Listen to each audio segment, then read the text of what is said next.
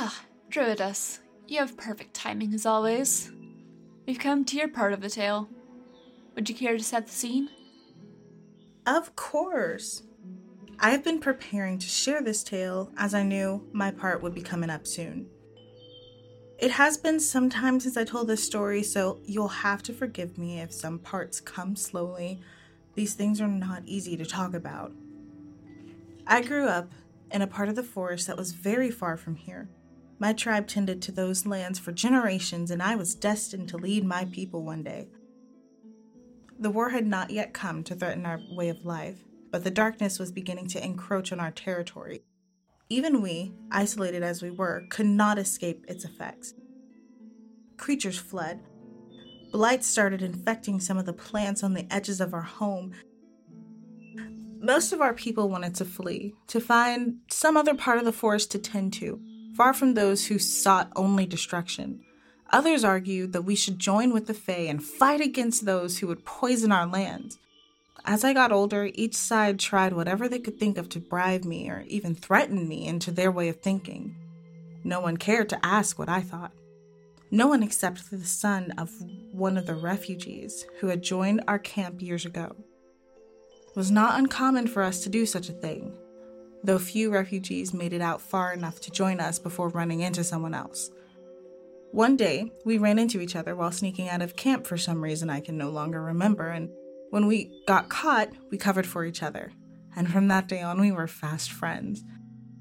He was one of those few people in the tribe who didn't treat me differently because of my title.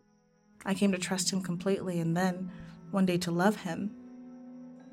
He was the only one who asked me what I thought the tribe should do, so I told him.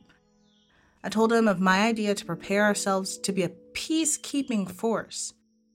I wanted us to provide an example to the humans and the Fae, to show them a way to live outside of war. I even dreamed of being the one who brought peace to both sides and brought an end to the war that had consumed so much already. It was such a silly dream at the time, but I held on to it tightly and I told no one else. He helped me work out the plan of how we would make the dream a reality, becoming a voice that both sides could listen to he began to speak more eagerly of the influence that we would have as it drew closer to the day I would take my place as the head of the tribe. Part of the ceremony to take up the mantle of leader included a hunt, which I was allowed to bring one other on. I chose him, of course, because he was to be my mate and lead by my side. Everything went well until we ran into a defector who was so on edge that they attacked without provocation.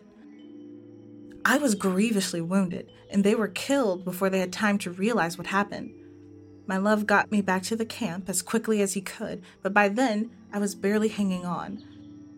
The healers did all they could over the next few days, but while I was stable, they knew my chances of recovery were slim.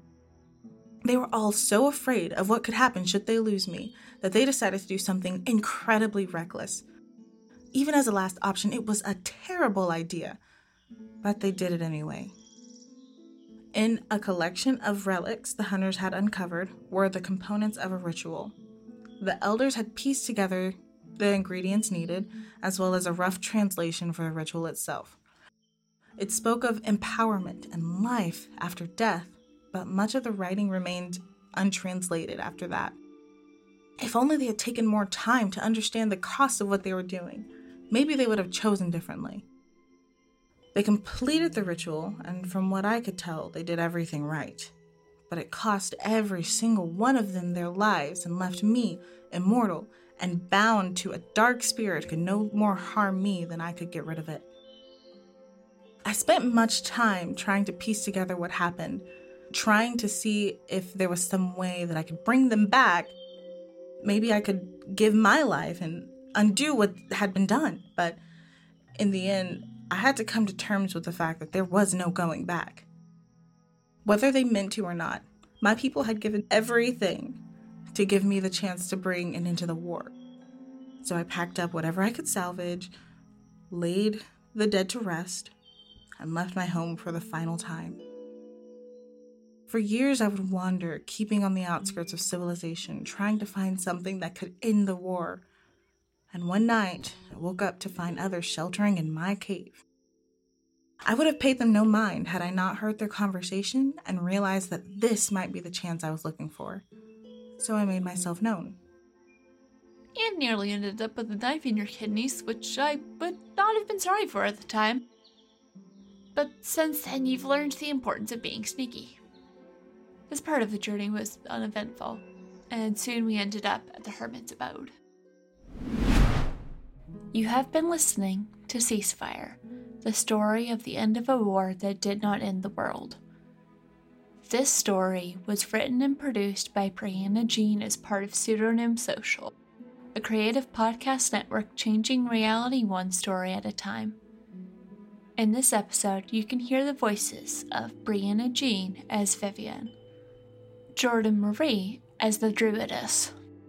You can support all of our productions over at patreon.com slash pseudonymsocial. To get more information on this or any of our other shows, check out our website at pseudonymsocial.com.